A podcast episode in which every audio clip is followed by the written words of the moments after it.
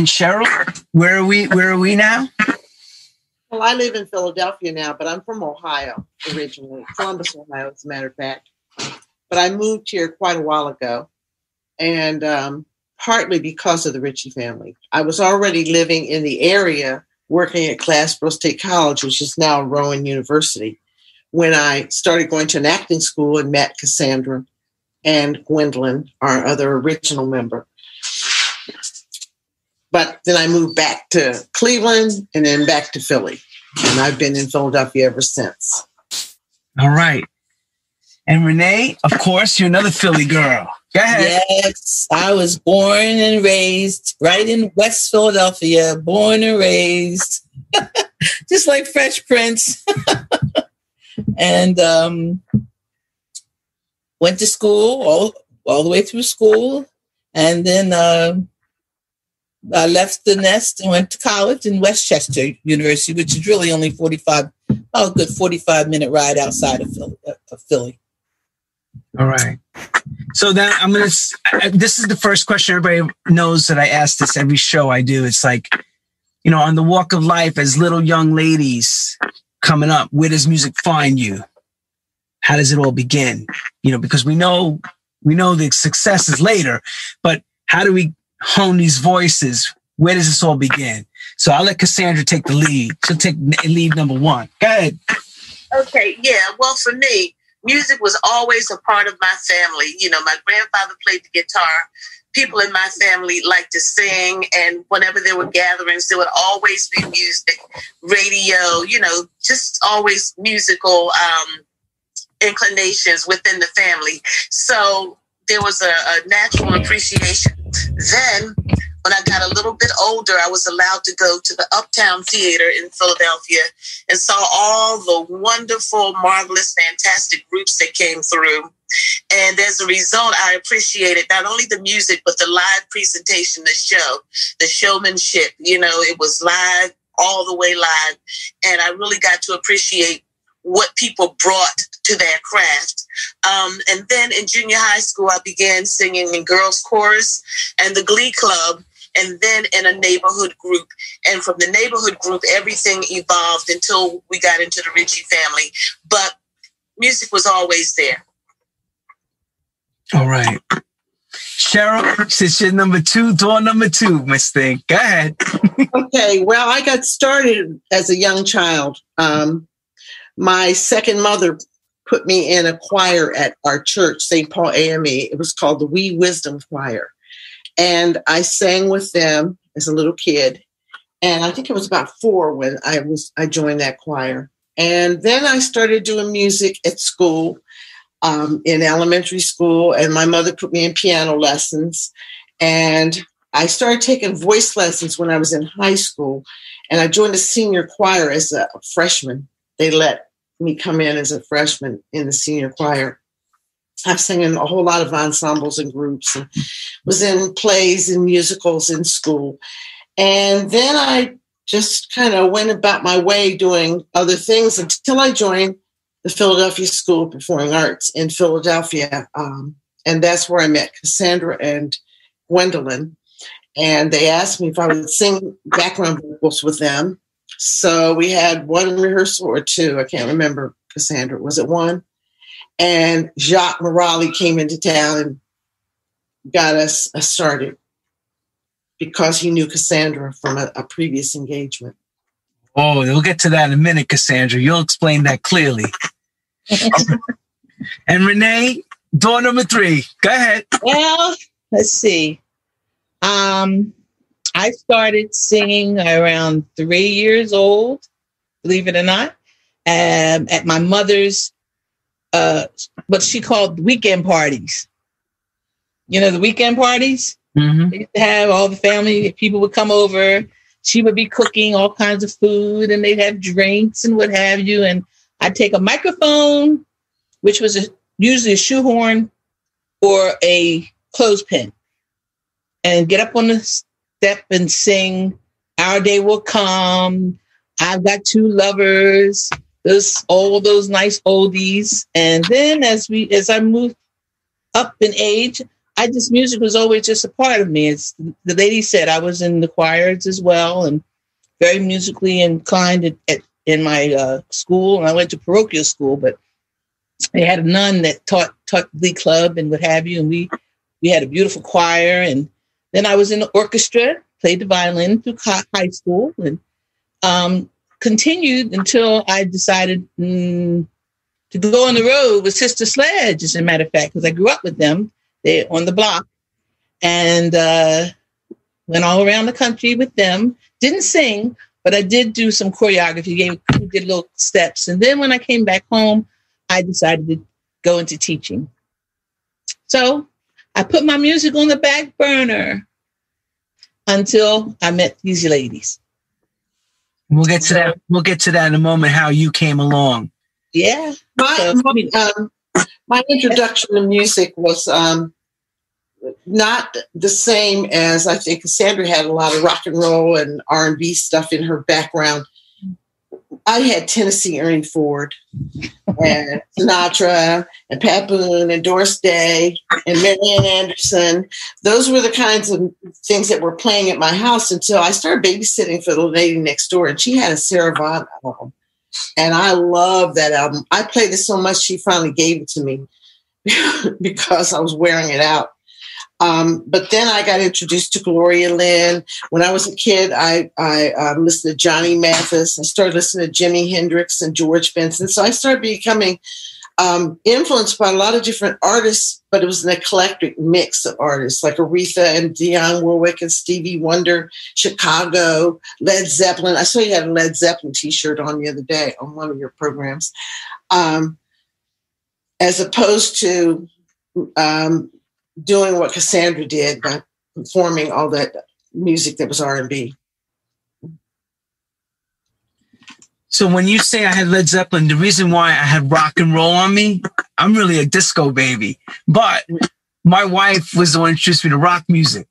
And I'm classically trained as a pianist. So I can understand what you're talking when you're saying about the backgrounds. And that's important for a lot of people because we get a lot of producer people watching the show and they always like to know the musical backgrounds of everyone that's stepping into this. Especially when disco started, there was nothing like it before except the Motown sound. So a lot of people were really influenced more by Motown than anything, or James Brown. Mm-hmm. James Brown, that funk sound, or or Motown. That was the sound on the radio or wherever you went. Basically, if you went to a show like you saw about the Uptown Theater, Cassandra. Yes. Earl Young said to me he remembers seeing Motown people at the at the Uptown Theater. A lot of Motown shows in the late in the mid '60s there. all of the Motown artists came through the Uptown. All of them. Uh, the Four Tops, the Temptations, the Supremes, Martha and the Vandellas, Junior Walker and the All Stars, the Velvelettes, um, all of them. They came through and they were all good. They used to have the uh, Motown, the Motown Revue, Right. and it would be an all Motown um, show. And uh, you know, they came through individually and they came through collectively, and it was always all good. Trust me on that. And uh, of course, you know, at the Uptown, you had your James Browns, and you had um, uh, all kinds of comedians. You know, Redd Foxx and uh, Flip Wilson. So they all came through the Uptown, and as a result, you know, they were big influencers uh, in terms of what I envisioned once I started singing with a group, what I envisioned that a group could be. Because what I wanted to do was incorporate all those different things that those people brought that energy. You know, uh, with Gladys Knight and the Pips, they brought like a, a precision to their movement. James Brown brought the excitement. Tina Turner brought the excitement. So, as a group, going back down to the Honey and the Bee days, we wanted to incorporate all of that, but we did not want to copy anybody. Always wanted to be original because who we admired, each of them in their own right, were original. So we wanted to to uh, see what made them good, what made them outstanding, and from that we wanted to incorporate those characteristics and put our own flavor to it. So when you say honey to the bee, Honey and the Bee. honey in the bees, uh, should I say honey? uh, Excuse me, honey in the bees. What years were those, and what was who was behind that? What what was the the whole thing with that? Okay, well, it was a, a neighborhood group. You know, Gwendolyn and I, we went to junior high school, elementary and junior high school together, and uh, there was some neighborhood girls that had a group called a Superior X, and they asked Gwen and myself to join, and we did. And uh, after a while, we met Nadine Felder, who was Honey. She had an opportunity to uh, um, audition with Jimmy Bishop, who was a radio, popular radio DJ in Philadelphia.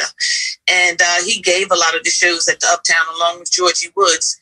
And what happened, he did not want a single female artist. He wanted a group. So since Nadine knew that we sang, she asked if we wanted to all hook up with her, you know, to um, come together and audition for Jimmy Bishop since he was looking for a girl group. So that's what we did. We practiced and we went to him and we passed the audition and he named us Honey and the Bees. So that's how that came together.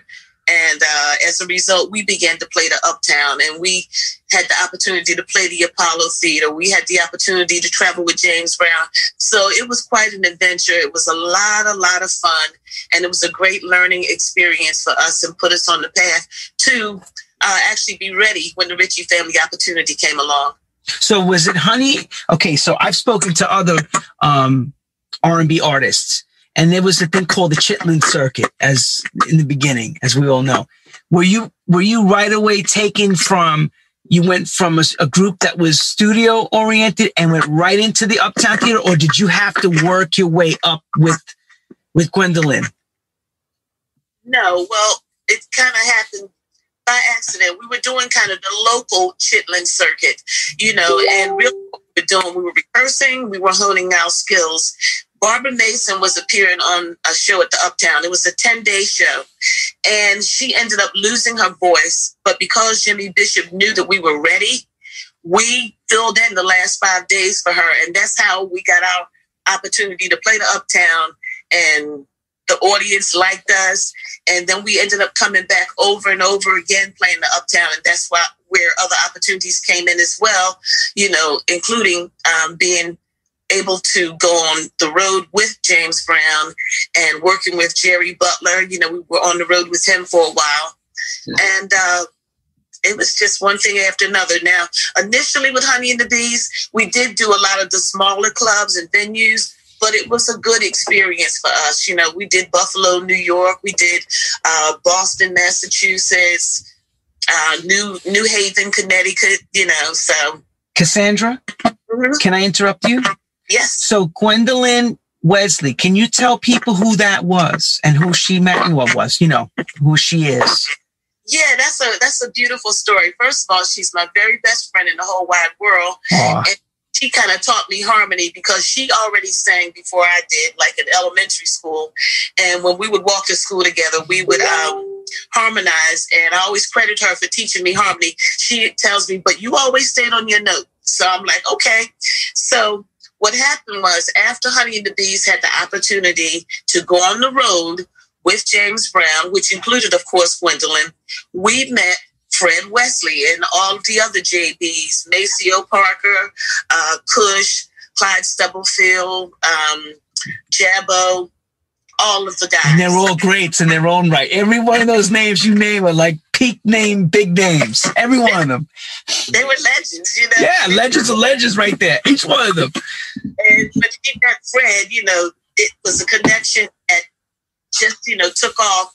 And, uh, you know, after a while they married and they're still married. They had two sons and living in South Carolina. So, yeah, that was Gwen's, um, that was her hookup with Fred. And All right.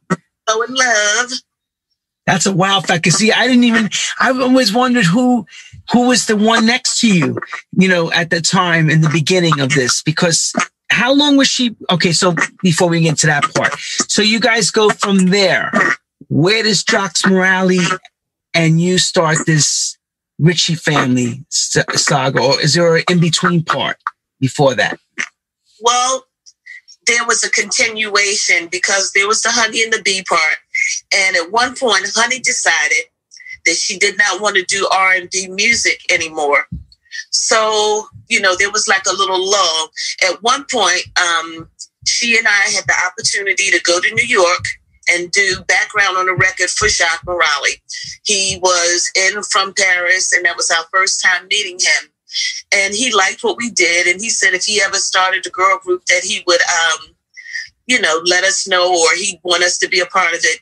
And we didn't really think that much of it. You know, we didn't know him that well, or what his musical tastes were, his ideas, or just what his influence was or would be. Um, but as it ended up, he call. He called Honey, and Honey said, "You know, I'm not singing R&B music anymore because she decided she wanted to be totally involved in church music only."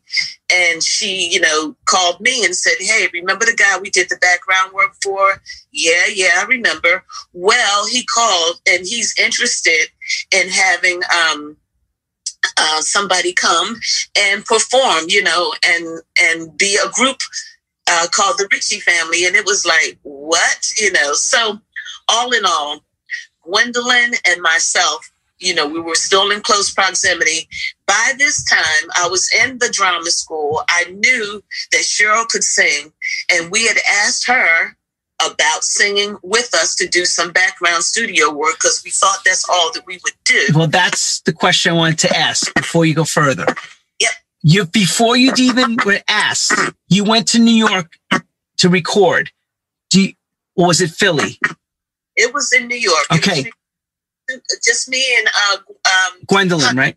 Honey. it was Honey that did the background session that uh, where we met Jacques Morali. Do you remember the song that you recorded? No, I don't. But I remember that the producer, one of the producers, was Patrick Adams, and I believe, Where is he? Put Patrick Adams on the phone. you know, I don't think even Patrick quite remembers because I tried to jog his memory about when we first met, but it was so long ago. I don't think he really remembered us. I mean, we were just two girls that did background on a song that he worked on many years ago. But yeah, that's I don't remember the artist. I believe it was a um, um, a French artist, but I can't be sure about that. It's been so long. Okay. So then he again he says to you, if I decide to ever make a group, I like to work with you ladies. Yes. So the phone call comes when? Or when this is what's the real behind the scenes? What happens there? About two years later, it was when the phone call came, and by that time we'd had about two or three rehearsals with Cheryl, and the sound was coming along really nicely. So we went down. They wanted to hear us sing, and actually Brazil had been recorded by three studio girls. Okay. And he wanted us to audition, and we auditioned by singing Brazil, and we sounded exactly like the three um, studio girls. So by the time we got into the studio and did Best Disco in Town, there's a portion of it where we're singing Brazil as a part of that medley, and we're singing it. You know, it's not their voices; it's our voices that's doing all of that on the Best Disco in Town record. Was it the Sigma Sweethearts? That- Sweetheart, uh, sweethearts of Sigma Sound. Sigma Sound. Sweethearts of Sigma Sound. Thank you, Cheryl. You're welcome. Wrong? No, you're right. so then, see, this is where we didn't realize because nobody ever said on the record they saw the picture and thought it was all you doing it from day one. Because first the first album Brazil wasn't really a group. It was more of a concept album, and they used background girls to do the the vocals on it. But when they decided after Brazil was such a big hit, they really needed real people to be the Ritchie family. That's where we came in, and we did our Arabian Nights with Best Disco, and you know all those uh, tunes. You know, Baby I'm on Fire, and um, some of the other tunes that I'm having difficulty thinking of, but you know what I mean. Istanbul, not Constantinople. Wow. Because Cover didn't have pictures of anyone. It had drawings or painting kind of pictures on it. Right. So immediately when the next album comes out and we see the three of you, or That it's like, oh wow, these beautiful women, because gorgeous women. thank you. And the way they dressed you up with all those beautiful outfits and all that stuff, there was some work, there was some money spent and some time. Somebody took the time to put it together. Mm-hmm. they had money, big time. Who was behind it? Jacques Morali and Henri Belolo. And was their thought, right? They had this idea to create the studio group because they also did the Village People, which is not too far and much later. They, brother group. The brother group, right? The brother group. Brother group. Yeah, the or, or the other group, brother or other, right? Our brother group. yeah. Okay, so now you guys are rehearsing, getting it right. You go to Philly or New York to do this rehearsal thing, to to um, audition for this. What happens there? We auditioned in Philly, but our rehearsals thereafter were in New York. We would go up for the entire week and then we'd come home on the weekends. By that time, they had hired a choreographer for us and they were preparing us to go out and do live shows. Cheryl, take over. Go ahead, Cheryl. She's like, take over. Cheryl, take over. Um, hmm. I had to come back and quit my job. Actually, I came back and took a leave of absence from my job because I wasn't sure this thing was going to work out. So, um, what, were you, what were you doing? What were you doing at the time? What what type of work? Director of housing at Glassboro State College, which is now Rowan University, and they considered me their dean of students. Um, I liked my job, but I also love singing. I thought though that I was going to be singing and coming home every night because we were going to be background vocalists. So when they first brought the idea to us, I told them no because I wanted to come home. So they said, "Why don't you just do with us, audition with us, and then when you're finished, uh, if we get the gig, then we'll find somebody else." I said, "Okay, I can do that." But once I started, it just kind of takes over your life and you just start loving it because you're doing something that doesn't seem like work. So um, I came home from New York and told my boss that I needed a leave of absence because I had recorded an album over the weekend. And he was like shocked and didn't believe it. And so they gave me the leave of absence and I went out. But within six months, I knew that I didn't want to go back to my old job. I loved what I was doing. So I quit so they could hire somebody new. So um, we did one, one little story about when we went up there to do uh, the pictures and everything. We didn't have any luggage with us because we didn't plan on staying over. But everything took so long that they had to put us in a hotel. So they take us to the hotel and we have no luggage And these these two white guys from France that are trying to book us into a hotel. And the hotel in New York didn't take kindly to that. They thought we were, I think they thought we were hookers. And then we were bringing our guys there. We had no way to take the makeup off, no way to change any clothes or anything. So that was kind of our introduction. Oh, really? Because you were all dolled up for the photos. Oh my God. Face beat down, hair a certain kind of way. Yeah. And then we go to a hotel with no luggage and two white guys trying to book us in. Please, so. please, we need a room for the night for the girls. no way. They got us in, but it took a little talking because they were going to say no to us. So th- now give us the idea now. You girls never had anything like this before, like this type of level of professionalism, I guess, or anything that, like you said, you worked a regular, both of you both working regular jobs, even though you had honey, you were working with honey at the time, you were moving into it. This is like. Jen was still singing. She was still going out and doing things. I stopped because I started working. I had my degrees and I had a job and I was working my job um, when I was in college, I thought I was going to be an opera singer. So then I took German and realized I was not going to be an opera singer because I didn't like trying to learn German. So um, when when I met them, I wasn't doing any singing other than in the drama group, the things that we were doing within the drama group that we were in. I wasn't singing in any choirs or anything else because there was I had no outlet in Glassboro, New Jersey. So this was my first time going different places and seeing Cassandra and and and Gwendolyn with producers and the way that they behaved uh, struck me as really odd because I wasn't used to people putting on the face, putting on the act for the people that they were. I just was like, who are these women? You know, I, I did. I'd never seen them act like that before, and there they were, like, oh, and I'm standing back, like, whoa, what's going on here? So right. it took me a longer time to to acclimate myself to what was going on in the in this in this world than it took them because they'd already done it before. I had not. Right. You're stepping in from a regular situation and now, boom, you're going into like full on commercial status record, instantaneous. You're now going to start traveling the United States and the world pretty much. Yeah.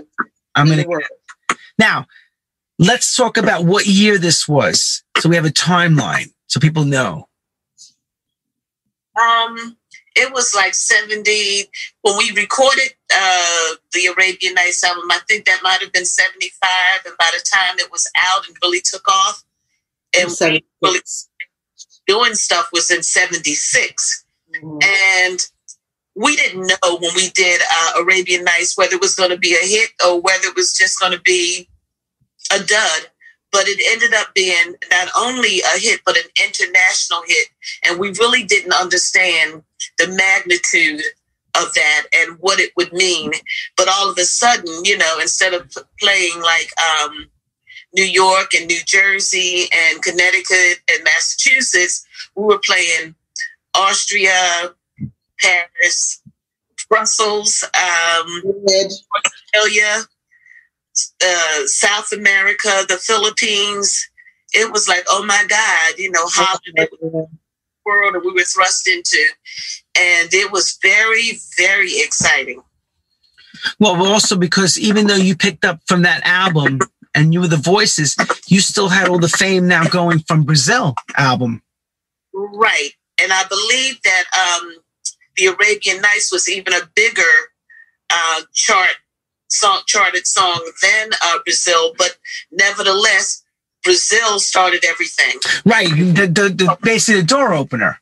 Right, was the door opener, and not being into disco, I didn't realize how big uh, Brazil was, but it was nominated for a Grammy, and all of a sudden we were thrust into the world of this new genre, disco, and um, we were probably one of the first female groups to actually be called or known as a disco group and you know that's that's how we really got into the world of disco through Jacques and Henri. It was what was really big and doing well, trending in Europe, and they uh, got this American group to be into it, and we just totally embraced it. Yeah, because I'm I'm trying to figure out the timeline. You said it was two years prior that you met Jacques. So that must have been 73 then. You must have met him. Uh, probably that sounds about right. Yeah. Jesus. Wow. Yeah. A lifetime ago. That's exactly right. I was going to say, for most people, that's mo- a lot of people watching this show are not even that old. well, let me tell you, um, from what I understand and some, some uh, doing some research, the Ritchie family was actually the very first female disco group in the United States. There was one in Europe, and I'm not remembering their name right off the top of my head, but I think it was three of them. But at any rate, the Ritchie family was, in fact, the first female disco group in the United States. Didn't know yeah. that. Yeah, I was going to say because the only thing I can think of as far as a female voice, two female voices that stand through is Gloria Gaynor and Donna Summer around yeah. 74, 75. And right? Vicki Sue Robinson. And Vicki Sue, Vicki Sue Robinson, right. May she rest in peace as well. Um, mm-hmm. Wow. That's crazy. Because I'm trying to think, was there any real girl groups? There was. But in Europe, LaBelle, yeah, you mean girl group, girl group? She had the Supremes, She had LaBelle. There were other. know that. Not no. groups.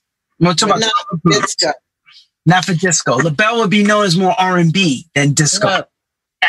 Disco, followed by the Ritchie family, I would guess would be Sister Sledge came after them. You know what I mean? Other, but but actually no, the, the Ritchie family was the actual disco group female group. And Cheryl and Cassandra, n- neither one of you can remember the group from Europe that was out. I think they were out before the Ritchie family, I don't. and they were with blonde hair and I really wasn't aware of disco. What you mean? Fly, Robin, fly. Yes, Above yes. the convention. Who were they? Silver Yes. Convention. Silver Convention. That's right. There you go. That was the Okay. group. Yeah, but that's Alright. another manufactured group. That's not even the real singers, from what I understand. That was three women put in front with a Yeah. studio thing behind them. In Europe, though, it was Europe. So the European side.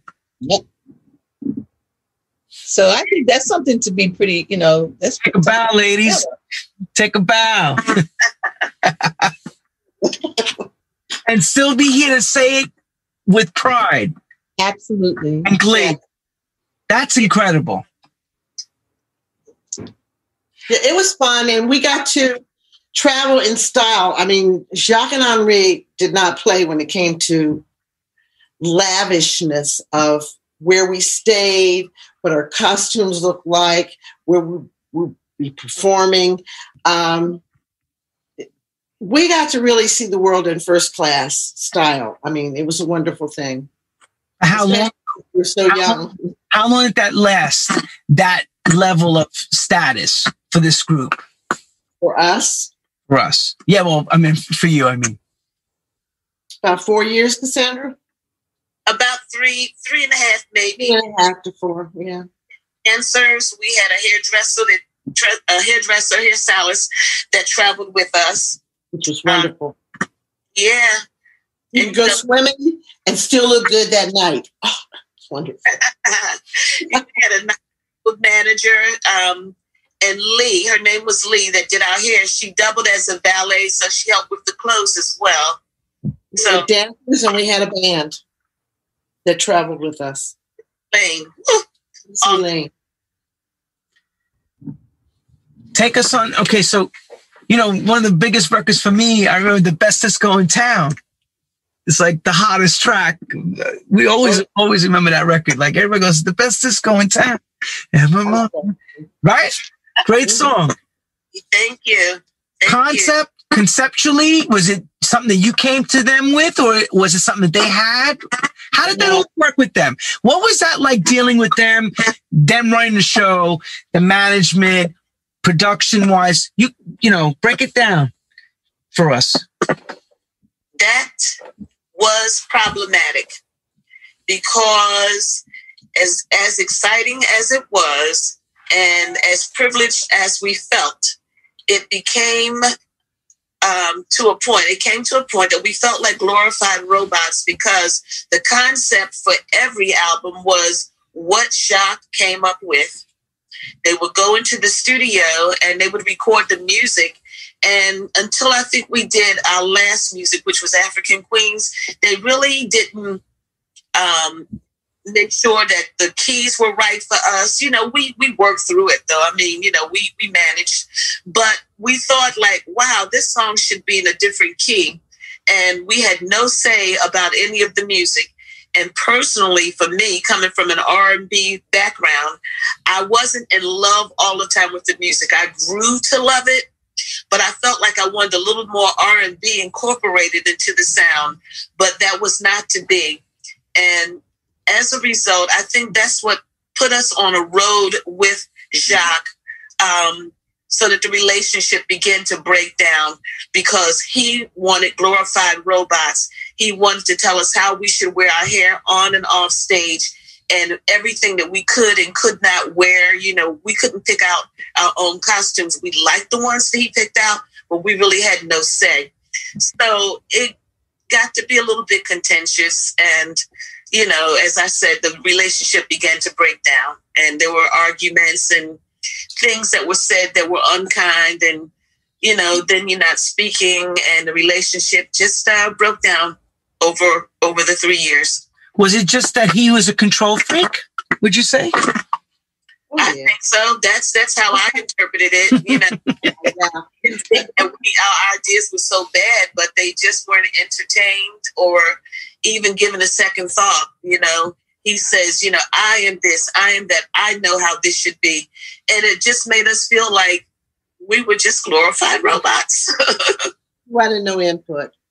But originally, it seemed like he wanted a group that was similar to LaBelle because that's how we look kind of on that album cover.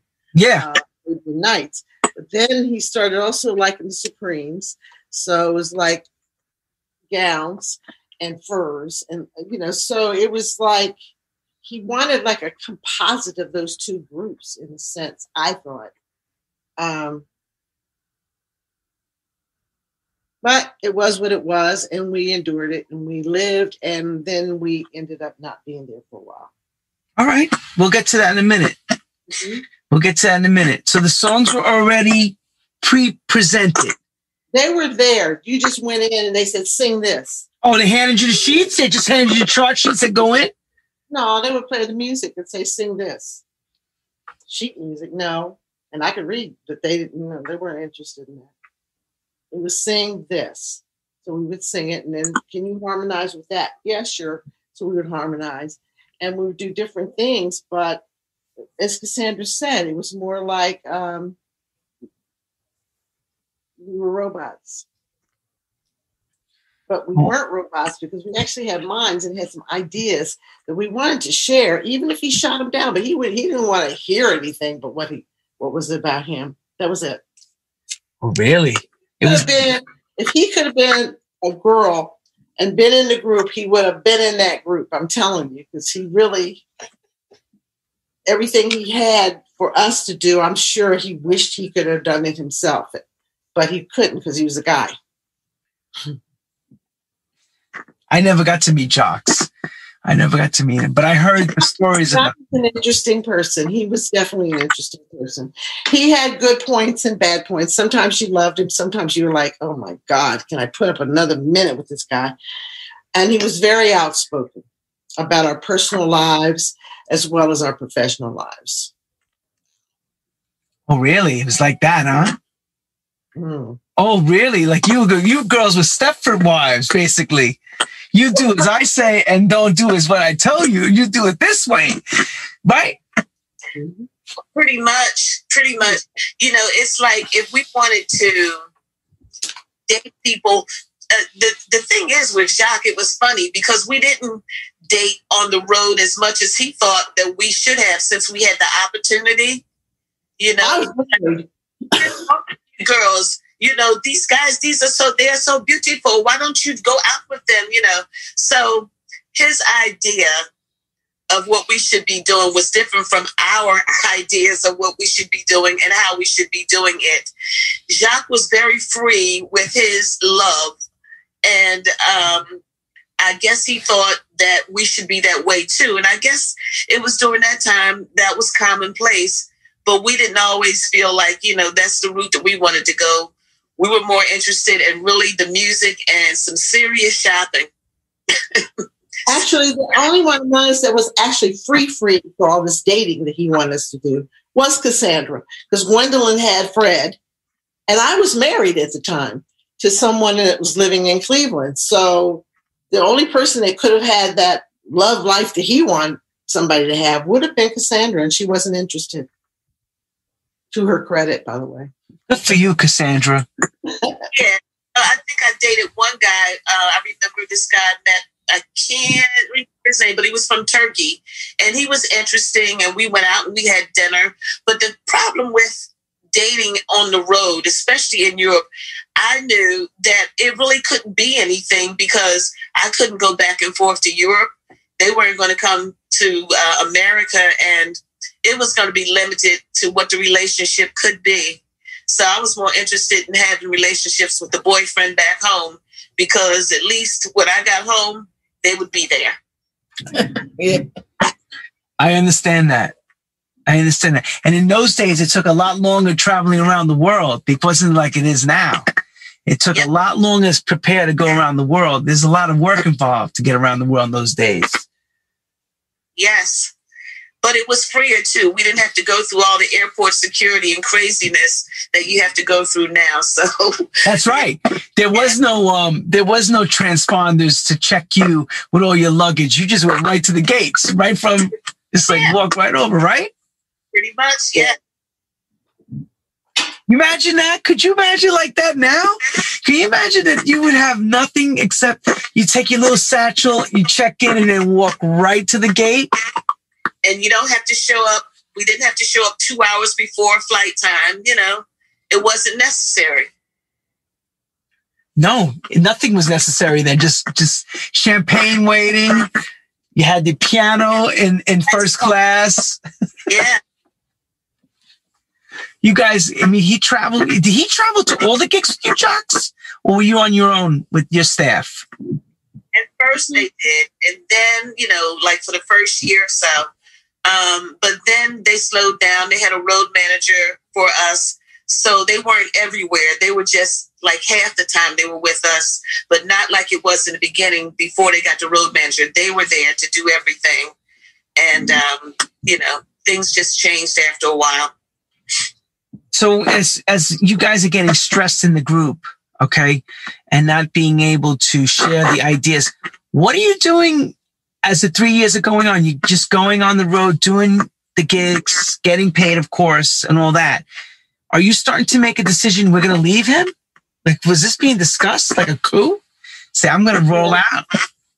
No, we thought we could work with him and we thought we could um, work out whatever issues we had, but they surprised us and hired three new people and told us that we were not going to be working with them anymore.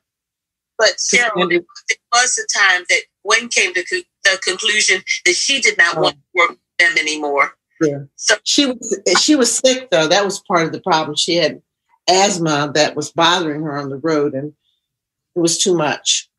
and she didn't want to do it anymore. She had Mhm. decided she really didn't want to do it anymore. Besides having the illness, you know, the asthma, and she just was ready to step off. And I had hoped that she didn't do it because, as my best friend and the person that I'd always sang with, I didn't want to see her go. But I knew her health dictated it, and she had a one small child. When when we went on the road as the Ritchie family, her baby was six months old, and it was very hard for her being separated from her Mhm. child. No, I can understand that. That's But hard. Cassandra and I were going to continue. That was our original intention. Yeah. But it wasn't meant to be. So what happened? What did he do? Wait, stop. Let's ask the question the right way. One day you're on the road, everything is peaches and cream. What you think? Next minute, you what'd you do? Go to a session and you were replaced? What happened? Went to meetings. I got called to New York, and I knew something was up because we were called to come up to New York to Can't Stop Productions one at a time, not as a group, but one as a, at a time. And when we were called up one at a time, you know, we had our talk with Henri. Jacques wasn't even there, and pretty much said that, you know, at the end of this particular contract period, then that was going to be it. They decided that they wanted to go in another direction or something to that effect. And at the time, you know, I felt kind of arrogant, like, okay, so what? Fine, you know, do do whatever you want to do. I don't care. And I really felt that way, you know. But when I looked back on it, you know, a few years after that, I really felt like a part of me had been cut off, and I didn't have a warning. And I just said to myself, I don't care, I don't care. But in my heart, yes, I did care. And I was never, I never allowed myself to really go there because I knew that it would hurt and I'd miss it. So I decided I'm not going to really do this again, only background work or whatever. But it was, it was a hurt. It was a hurt and it was a big come down. I was called as well. And I had my personal meeting. They asked me to stay, but told me I had to, to lose 20 more pounds. And I think I weighed 125 at the time. And train some new girls that they were going to hire. I'm not training anybody, and I'm certainly not losing weight. And the third thing they said I had to do was move to New York City. And I was leaving my ex husband and taking my son with me and moving to Philadelphia area. And I had no intentions of taking my young child, who maybe at that time was about five, I think, and move him to New York City where he would have nothing to do or anything. And then I go off on the road and he gets left in New York City with strangers. So at that point, I quit. And that was the first time I ever quit a job without having a job to go to. So it's a little shocking. People wrote, What?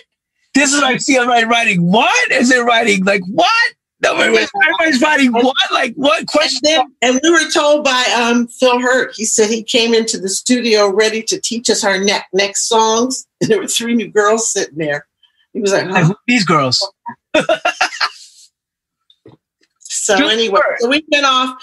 We went off to our regular lives, and we did that for a while.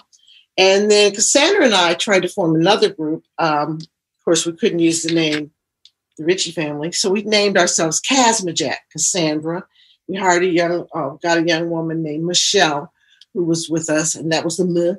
And I, my last name at the time was Jacks, Mason Jacks. So Casmajack was the name of our group. And we ended up doing the background vocals for John Lennon's last album. Uh, thought we were going to go on tour with him, and then that dude murdered him. 1980. So that That's 1980. Right. Yeah, took care of that. Um, so at that point, we just said, oh, well, I guess we're not supposed to do this. And we started going into our regular lives. Um, I started working for the School District of Philadelphia as an administrator. Cassandra had other jobs and things that she was doing. And many years went by. I kept saying to Cassandra, we should sing again. And she was like, nah, nah, that ship has sailed. I don't feel like doing it. I said, we should. We should really sing again. So one day Cassandra calls me up and she said, I am so sick and tired of looking on YouTube and all these places and seeing these other girls, the new girls, singing, but they're they're moving their lips and our voices are coming out. And she was getting upset about it.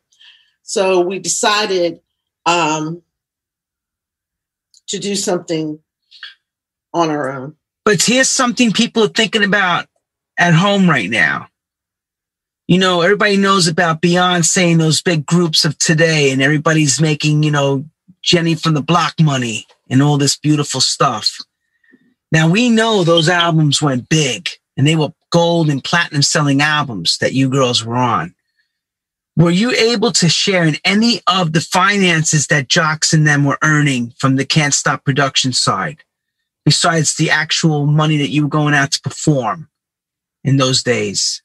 No, no, no, absolutely not, because the percentage of what we got from our music was very, very small. We were told that we weren't, this is by an attorney, we weren't really in a bargaining position, good bargaining position. And as a result, you know, we were salaried and our expenses were paid.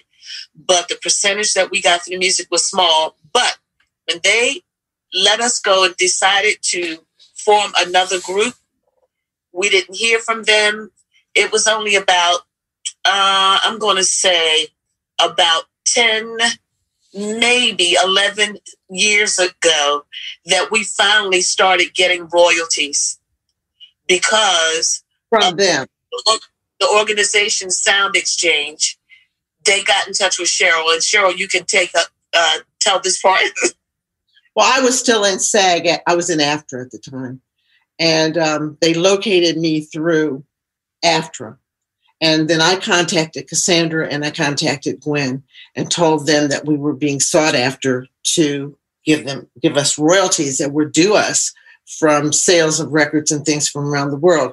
As far as Can't Stop Productions, they were supposed to be giving us money and they never did until mm, golly, was about five or six, ten years ago they started giving us very, very, very small checks um, because they claimed that we owed them money for all those beautiful trips we took and all those hotels we stayed in. And when we finished paying them back for that, then they would give us some money. Hmm. Oh, wow. So you're basically telling me that they were looking for you for the mechanical royalties, the mechanical side, because I, I'm gonna, that's the performance. I'm going to guess you guys, like you said, let me make sure this is clear. You didn't write anything, correct? No. Right. We didn't write anything. So you didn't have any in the publishing, but you were going to get on the mechanical. Correct. Right. and we were supposed to get a certain percentage from the records that we recorded with them but they were holding that and and you would have to pay somebody to come and look at their books and we didn't have the money to do that um, so it just well, had to go on and on because with them and like a lot of the labels back in the day there's an a set of books there's the b set of books and then that you're going to see which the is going to be a c set of books you know the mafia books the jewish books and then the c books there's three different if books and i know that you had died that's the books that we would have gotten to see. The C book. Um, we don't owe you a dime book. Here's the negative: one million six hundred fifty thousand. You've only paid sixty thousand of it. We still got another million to go. You know, it's like, yeah. Holy smoke! I can't believe this.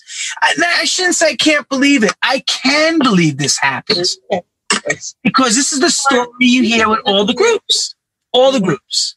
Yes. Yeah, and you know what else?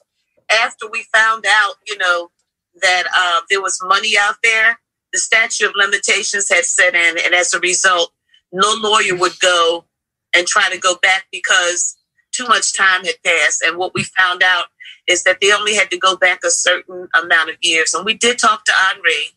Henri gave us a, a bump as far as a, a, greater percentage, which was much, you know, it was better, but it was still small. And you know, he went back, I think, um, a few years.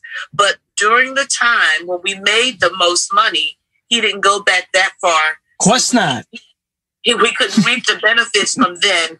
So, but you know, thank God we still get royalties today, and we get royalties from our John Lennon um, music as well. So I'm okay. You know, I'm not bitter. It happened the way that it did, but you move on, and I can't uh, let that be. You know, on my chest too heavy because I still enjoy doing the music. And when we do get paid, I feel like it's a blessing at this stage of the game to still be getting paid to do what we love.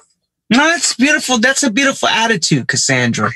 And thank God, you know, as much as we all said disco died, it never died. It never yeah. died. Oh. That's that's a, that's a cliche. That Chicago thing.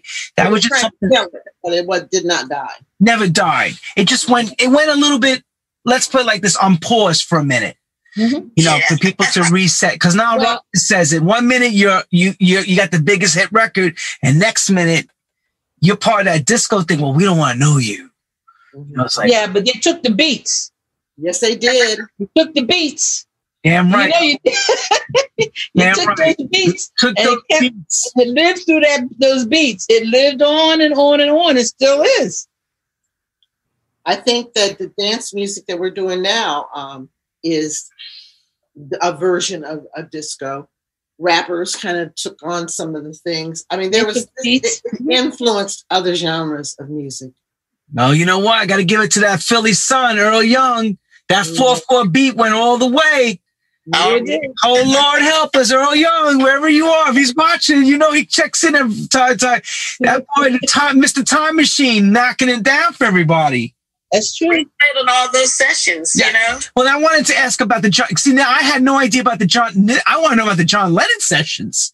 That's the next. We're gonna get into the next question because I'm like sitting here going, "You girls are on that too." I want to know which songs you sang on because I saw the movie with Yoko Ono, the one on Netflix, mm-hmm. and I didn't remember seeing the background sessions. You did the New York sessions, right? Correct. Star- and we didn't want to. We didn't want to be starstruck, so we didn't ask for autographs. We didn't take any pictures. We thought we were. He, he was going to take us with us on the road. So we wait, yes, Cassandra said yes. She, yes, you did. Where are they? We didn't take the pictures, but there were a gazillion pictures taken while we were in the studio, and I want to know where are they. But I, I know all of the all the pictures that were taken. They, we they took so many, and they're somewhere. I'm so, talking about us personally. We personally did not take pictures. But there were pictures of us taken in the studio, and a number of them. I remember it so clearly. And over the years, I've always wondered where are those pictures. Now, Cassandra, I saw the sessions that they have the movie of that album before he, he they it's on Netflix. They said part of the album was done in England in his house that they built a studio for, and the rest was done in in New York. New York. And how many songs did you guys sing on? Do you remember what what that was? We did Great. Woman. And oh shucks, what's the other one that I love so much? Starting over and woman. Starting over. Starting over and woman. You're on. a couple of songs for Yoko, but I don't think she used us when she did her final. Oh Christ Almighty! I'm, you would probably outsing her. insisted after um she put her vocals down that we do background. They, you know, they kind of giggled about it, but they definitely wanted us on there, and they put us on there. But when the music was released, I guess she overrode whatever it was that they tried to do because they took our vocals off. But we were still on uh, starting over and woman. And um, when it won for album of the year, it was like wow. But yeah, that was a great experience because we were awestruck. We were so impressed. John was a really, really, really nice man. Wonderful. He knew how to treat you, ladies, right? He treated you right. All he treated you really. Yes, yes. And he asked us we'd be available to go with him on the road. And we said, absolutely. We were so excited. We were going to go on the road with John Lennon. And then, Sirhan Sirhan comes and and we, um, we were told that he had, he told us he was going to autograph some CDs for us or albums for us. We never got them because once he was killed, people swooped in and took everything. So there might be an album out there somewhere that says to Cheryl. This is what I'm saying, girls. We never knew that that the Ritchie family did. Did we have? I'm sitting here like g- gobsmacked. No, we love you as the Ritchie family. We're like, yo, you work with John Lennon on the last album As Casma Jack. yes. as Casma Jack. Casma Jack. Who's that now? Who's who's the production people behind Casma Jack? Was there songs released? Was there anything that? Now, No, the only thing How we the hell we know? We were going to do background vocals. That's what we were getting ourselves ready to do. And then we got hired to do John Lennon's last album. Who introduced you? Who got you into John Lennon's world? What was that? Who? What happened, Cassandra? I can't remember. Cassandra, come on, girl, get that. get- okay. let's break it down. One of our writers, Bill Hurtt, he had a Ah. friend at Columbia uh, Records. Her name was Peggy Cherry. And she knew that John Lennon needed background vocalist. He recommended us. And we were definitely interested. And we went to New York and we sang a little bit for him. And we were in. It was me, Cheryl, and Michelle. And like, you know, a combination of our names is how we came up with Casma Jack. And um, that's how we did it. He asked, he My said, God. how do you want your name on the album? As Casma Jack or your individual names? And I said both. So if you look on that record jacket, you will see Casma Jack and then you will see our individual names. And um, And let me tell you something. There's people checking Discogs right now, and they're giving it a big fat wow. Yep. I swear to God, man, we're right. They're going, my God. See, now here's again, True House Stories. Unbelievable that we're hearing the John Lennon story through disco. Craziness. I love that. Wow. Wow. I want to hear about the greatest gigs. Who cares? I want to hear about all the, you know, the nitty gritty because nobody reads. Yeah, I never read any of this. doesn't exist anywhere.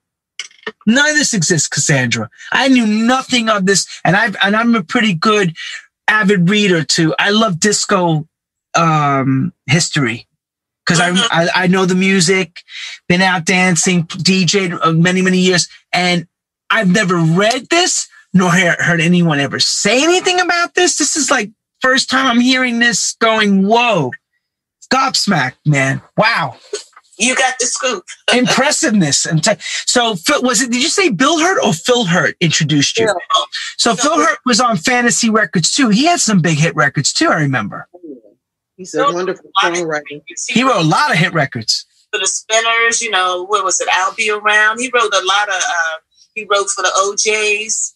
He wrote for us. Sledge. he wrote for you Yeah, wrote for sister sledge Yeah, I think he did uh, some village people stuff too, didn't he? yeah.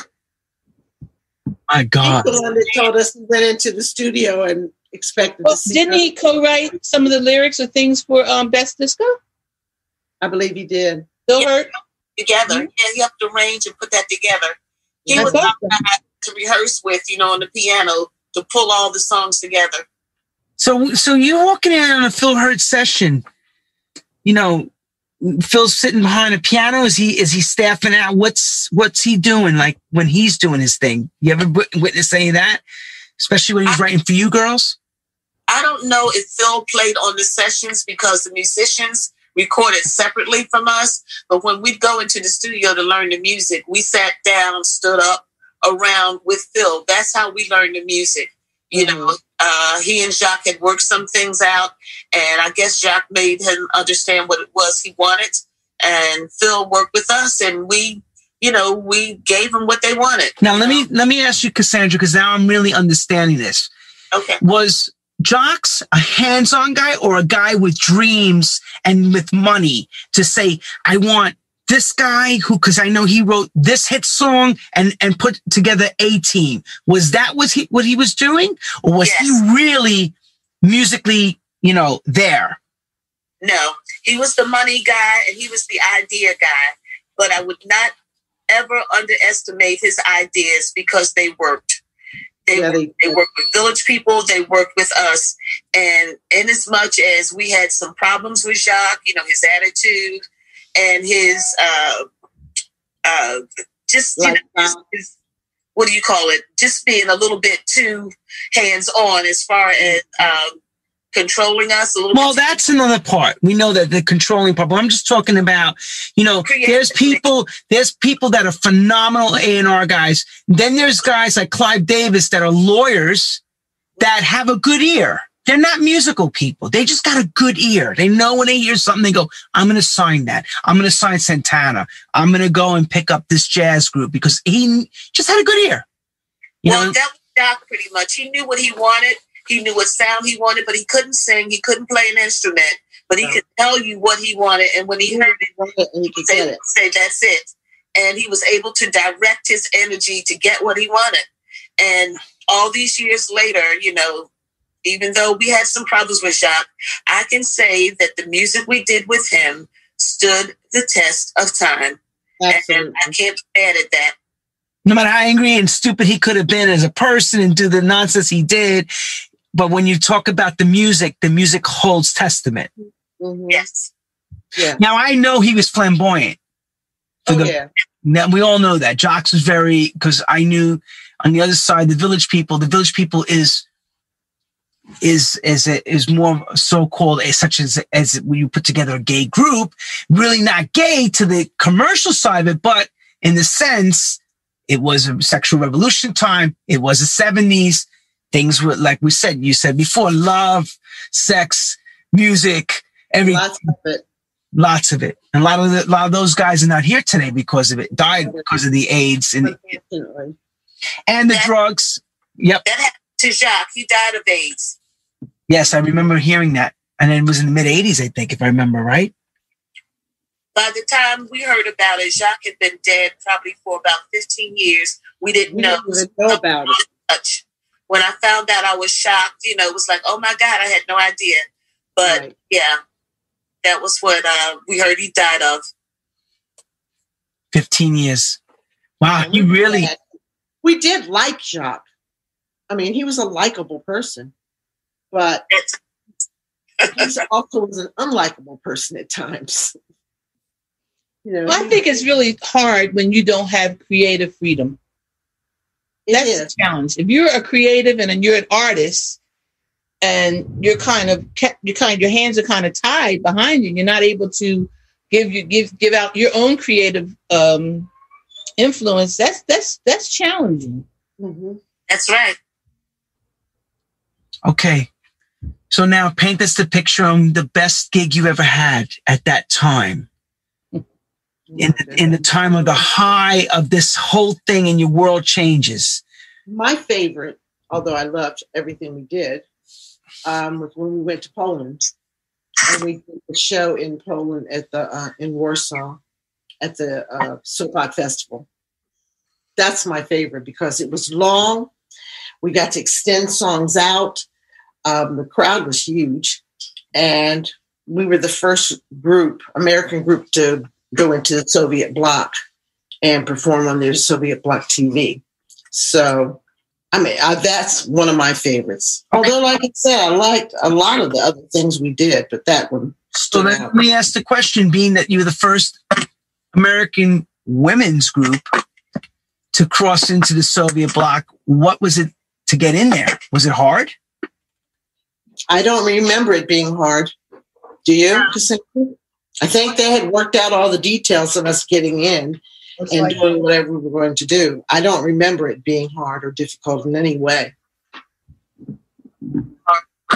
um, the people, I think they looked at us, you know, I don't think they saw a lot of black people. I remember this little old lady came up, you know, and she touched my face and she just patted it, you know, and she just looked at me. She was smiling real sweet. And she had on this real, real uh, red lipstick. I, I always remember the little lady, she's a cute little lady, you know, it's an older woman. But she seemed fascinated because I don't think in her lifetime she'd seen a lot of black people and we were in Warsaw at the time. And, you know, she just patted my face and I was like, oh my goodness. So I felt like, you know, a little connection there. So That's crazy, right? Because here you are. We live in America. We have all melting pot around us, and these Russian people are coming up to you, touching you like you're not real, making sure that you know, is she really real? No, cannot be. it's fine. so, So for- So that's again, this is pre everything. This is the 70s because, you know, rock and roll had its first initial big breakouts late 60s. You guys are not far behind. When you see, when you see the film of the um, the Sopot festival, the other thing that's interesting to me is that everybody's in suits and they're dressed up and they're just sitting there watching us. Um, they're not jumping up and down like American groups do, and the Italians would want to touch you and everything, be all up on the stage with you. Um, these people stayed in their seats and they watched us in their suits and, and dresses and hats and stuff, almost looked like they were going to church. But we were performing for them, and then at the end, they were going and clap for us and everything, and then we do the next songs, and I loved it. Like a golf clap. Cassandra, for you, what was the best one, hon? Best gig ever. I cannot pick a particular one. You know, I think the Sopot is definitely up there, but there were so many great discos all over Europe, and everyone that we played was fascinating. They were huge. The the dance floors were crowded, and they were really elaborate. So I would just say the dance clubs that we played um, was really impressive for me. And I think another one that stands out, we played uh, for the uh, King and Queen over in uh, Manila in the Philippines. That was pretty special as well. Like the Philippines too. Mhm. Cheryl, just a Yeah. question to you. Ethnicity. Are you all are you all white? Are you mixed at all? I'm not white at all. I have white folks in my family. Um, but that was an issue when we were on the road. They would, I don't care what language they said it, they'd say two blacks and one white. I could always say, excuse me. Um, but, and people in other countries don't understand light skinned people being light skinned people. And there's lots of lights. I came from a long line of light skinned people. And where I lived, there were lots of light skinned people. When I moved to Philadelphia, is where I had to look for them because they were hiding out somewhere. But um, I'm mixed race, but I can say I've been raised African American as a child and all the way through. I, uh, my church that I went to was the AME church, was African American The reason why I say that is because when you see the covers, you know, and the pictures, you see, you know, Cassandra, Gwendolyn, and yourself, and you and you say, okay. And my wife, who's another big fan of your group, okay, she says, well, they're all black. I says, yeah, but when you look at the picture and you don't know, you think the two black singers and one white singer. And see, I don't think I look white, so I have a hard time with that. No, I think it's fabulous. I think it's amazing. No, the whole thing is just look. When people first met me and they heard me making these records in the beginning, they, everybody thought I was black making black dance music. They thought for sure it was black. They says, "You're not black," just like that. And when I used to go like this, because people, you know, some people, some people pass. That's where that whole the passing comes from. I have family members that do that, but I my my part of the family did not pass. There you go. Well, you know what? You know, this is why I ask these true house stories. It's not to insult anybody, but people thinking these things. I have the album covers. I've seen the albums and I was always impressed by the beauty of the women. I was like, wow, look how nice everyone looks. Dressed to the hilt. Love the Egyptian look. I love everything. Arabian Nights. I love the whole thing. It was like, what a great concept. Now, one of the songs in African Queen says, three queens, three different shades of love. And that's us. We were three different shades. And even now with Renee, there's three different shades of us and what we are. All right now. All right. Since now we got the best gigs, tell us the dark side. One of the worst experiences that you can remember on the hmm. the worst. Uh, I think I almost got left one time. I was late getting to the plane. I think I was late getting to the plane because um, my ex husband moved us to, back to Cleveland. Ugh. That's why I said to Cleveland. Um, People who are watching from Cleveland, please share I'm Sorry, Cleveland. that experience is there. Flats. I always think of the flats when you think of Cleveland. It's still Ohio, so I still love you. but um, I think I missed my plane that day because my ex husband was real slow on getting me to the plane, and they had closed the door and they refused to reopen it open it up. And um, so I was late getting to the, uh, was it a rehearsal? Were we rehearsing in New York, Sandra? I can't remember. I just remember I was late. And I remember Jacques and Henri were very upset about the whole thing.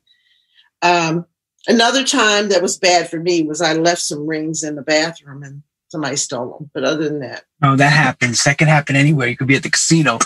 I took them off to wash my hands because I'd eaten a burger and it got juice and everything.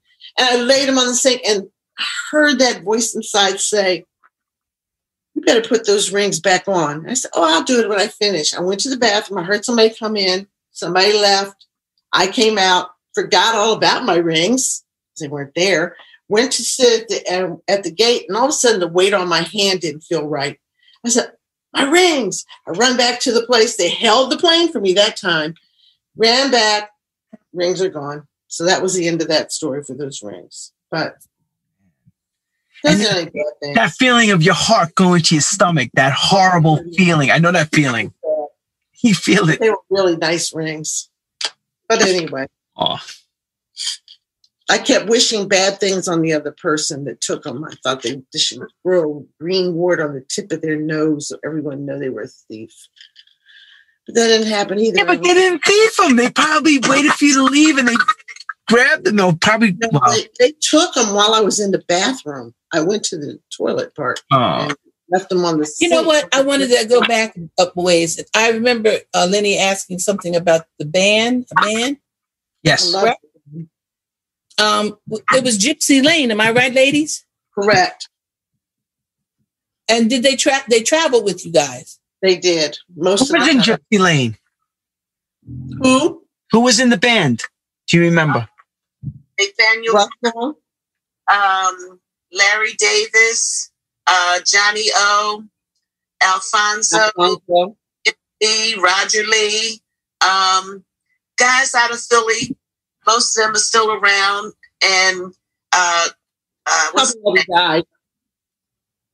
Uh, Russell Russell Dabney. Russell Dabney uh, is actually playing with Victor Willis's Village People. He's gone on the road with them uh, I guess because of COVID, you know, nobody's really working like they were. Oh, but yeah. He ended up with when Victor reformed Village People. Russell ended up getting a gig and going back with him. But the guys are still out there playing. And Dixie Lane down in Florida. Oh yeah. Mm-hmm.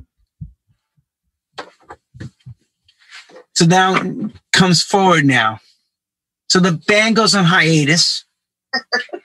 for a while, you guys, and you come back together after 1980 with John Lennon. You did. What happens after John Lennon? Okay, so basically, the helium is taken out of that success balloon again, yep. deflate it. What happens now? Where do you girls go? What, what what goes from there? In school, and just I would say uh, just ordinary everyday existence doing what most people do, you know, nine to five, raising a family. uh, going back to school and just, you know, enjoying life. But, you know, I, I looked at the career of an entertainer as something that I had done and would probably never, ever have an opportunity to do it again. And it was okay. You know, in my heart, I would have loved to, but I felt like that was too big of a dream to even dare to think about.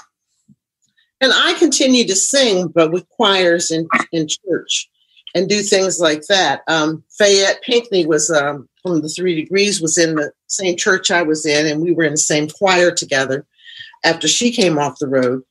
Um, I got a couple more degrees and started working for the school district of Philadelphia as a teacher at one point because they had laid me off from my administrative job. And then um, and then Cassandra decided she wanted to sing again. Finally, she she she said to me one day. She called me on the phone. She said, "I am so sick of looking and seeing other people moving their lips and our voices are coming out." And I said, "Uh huh, okay." She said, "We're going to do this again. We're going to do this." I said, "Okay." so then um it was just like that pregnant pause okay like okay yeah it's like uh, okay so then um we started we the two of us started looking for someone else to perform with us because Gwen was out of the question. She had not only decided not to sing that music, but she also had moved out of town to to South Carolina. So we auditioned a few people and tried them out.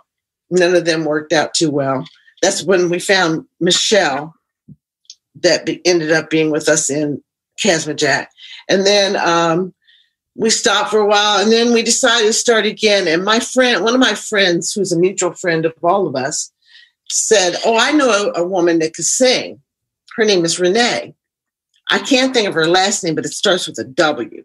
I said, Oh, okay. So she said, She's on Facebook. I said, All right. So I go on Facebook and I look for a Renee with a W for her last name. And I found one. And I start con- contacting her and I'm talking to her and in in um, you know back and forth in Messenger. And then I said, "Yeah, Vicky uh, suggested that I um, talk to you about her." She said, "Who's Vicky?" I said, "Huh." So that's when I realized I had the wrong Renee. And so she, I went back to Vicky and I said, uh, "This person I'm talking to in New York." She, "Oh no, she lives in Philly."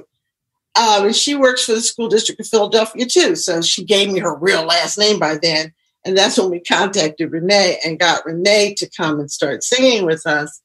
Um, so I had another Renee in mind for a minute, and she could sing. And we even went to see her perform in a, a, a program that came here from New York. But um, she wasn't the right Renee. And the Renee we got is the right Renee for us. There you go. Cassandra just documented. She said, for sure. So now, Renee, the phone call comes to you, girl. And what? Hey, come on now, step up. 2011. Um, yes. the the lady, the young lady who I knew, um, I knew in the school district of Philadelphia. She let me know. She said, "Renee, somebody's going to be contacting you um, to ask, you know, if you if you wanted to to sing in in a group." And I was like, "Okay, no problem." Um, and I went to meet the ladies. Now, let me just admit right now, right here and now, I had absolutely no idea what I was getting into. I had no idea that the group was as big as they were. I thought this was a local singing group that we would just be having some fun. And when I looked and, and researched, I said, oh my God, I was totally blown away by, you know, their their history and, and their contribution to the industry. And I was just overwhelmed and very happy and proud to be chosen. And um, we've uh, we've been moving along and you know um, doing things here and there every year, and things just started getting you know more and more interesting. Um, I can tell you this: when we talked about the royalties and the things that people um, getting ripped off over the years. That's, I think, a lot of the reason why a lot of people choose not to get managers and choose not to um, to, to promote themselves, so to speak, because you you tend to get, and I learned I've learned this over the past few years. You tend to be very um, um, suspect when people come and approach you have, because you're not sure if they're coming genuinely because they want to help and be a part of your you know your music and what you do or they're trying to get something from you mm-hmm. and we've as three women we've had to really learn the business and and, and again i think uh, the ladies will agree with me that it was a different animal back in the 70s so here we are in 2011 trying to revamp a career in a whole and totally changing industry. And I have to tell you, we're still here and we're still fighting. And I'm I'm trying to help as much as I can to to you know help with you know with our little steps that we do. And you know, I'm very proud of She's being yes. she's being polite. She she is a choreographer and she is a songwriter. She does a lot of stuff and she can sing. All right. Thank so, you, this, so now, so now, what's this v- rival group of of Ritchie family? You said, oh, the other group, and I heard it with like a little little bit of a. This, is there another group running around besides? No. You? There used to be. What happened? Cassandra. Back to Cassandra. Here we go. Okay, yeah. Well, the reason that we got back together and the reason I wanted to sing again is because there was a second lineup of the Ritchie family, and I was aware of that when they first came after us, after we first uh, had our uh, departure from Jacques and Henri. However, I didn't realize that they were still working. I thought they weren't working, we weren't working. As time went on, I thought the whole Ritchie family thing had gone uh, bye bye. But because of social media and because of a resurgence of interest in disco, when there was a call for the Ritchie family, the second lineup were the ones that most people were aware of and knew how to contact. And they started doing gigs from time to time. The thing is, I didn't really realize they were working until I got on Facebook and saw what they were performing over in Holland. Uh, they had a, um, a 35 year anniversary of Studio 54 or something, and the special guest was the Ritchie family. And when we, when I saw that, we said, "Oh no!" Excuse my expression. Oh hell no! These ladies are out there. I don't mind it that they sing our song, but they can't be called the Ritchie family, sing our music. Anybody that thinks that they're the ones that performed the music first place because my son was born after the Ritchie family, and I said, from now on, and of his uh, age range, with all the originals, he would never have the uh, the opportunity to see his mom in the the light of our contribution and who we were as the original. So anyway, that was a long way of saying that that was the thing that sparked me to want to get back into it. And uh, that's when, you know, I had contacted Cheryl and said, oh, yeah, we got to do this again. At either rate, once we decided to do it again, we knew there could not be two Ritchie families running around. And the reason being is because it's confusing, and it probably still is to a degree confusing, and people wouldn't know who they're coming to see. When they see the Ritchie family on a marquee, well, who are they seeing? Are they seeing the originals or are they seeing the second lineup? So, because people wanted to hear Brazil, they wanted to hear Best Disco, they wanted to hear Life is Music, that's who they decided they really wanted to hire. And at, at a point, we went. We lost. Okay. Lost her, but I'll finish the story for now. Yeah. i we uh, went to a lawyer and we were going to sing, but we did, we had to have a name. And we weren't going to be Casmajack. So we said we were going to um, try to pick her back up Okay. So we went to the lawyer and we said, well, how about if we call ourselves the original Ritchie family? He said, no, you can't call yourself that. That's like saying you're the original Campbell soup. So he said, but I noticed that nobody's owned this name for 10 years. And we said, oh, well, somebody does now. So we trademarked the name. Good for And- you. Yeah, so we are now the Ritchie family for real. And we sent um, letters to the other young ladies telling them that they could no longer perform under that name. Um, so we are the Ritchie family. So the cease and desist went out from you to say to them, Our lawyer, yeah, our lawyer sent a letter, and they sent us one and said, "No, you cease and desist." And we said, "No, no, no, uh-uh. we own the name, and we're never going to let it go. Whenever it comes up for renewal, we pay our money to keep it renewed. Uh, do what we have to do to perform as the Ritchie family because we are the Ritchie family." Um, Cassandra forgot to mention that um, when when she went on Facebook, I wasn't doing all that social media stuff then she got a she got in contact or was contacted by um, a gentleman from Amsterdam from the Netherlands. Hans, I always mess up Hans' last name. Can you fix it for me, uh, Renee? Free, de free, de de free. De Vries. He'll kill us. I know he's listening. Yeah, he's going to tell us. Um, To pronounce it. Hans was the one that told Cassandra that people still cared about whether or not we performed or not because Right. we didn't even know. We didn't know anybody cared about what happened to us or What anything. you talking about, girl? We all cared. No, we Nobody didn't know. knew. We didn't know. How could we know? We had there was no social media then. There was nothing to tell us what was going on.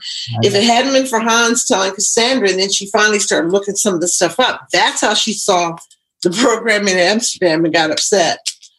Um, so anyway, things had a way of working out, and it, it, it helped us. That that he started a tribute page. He has a tribute page for us and for the other um, the second line as well.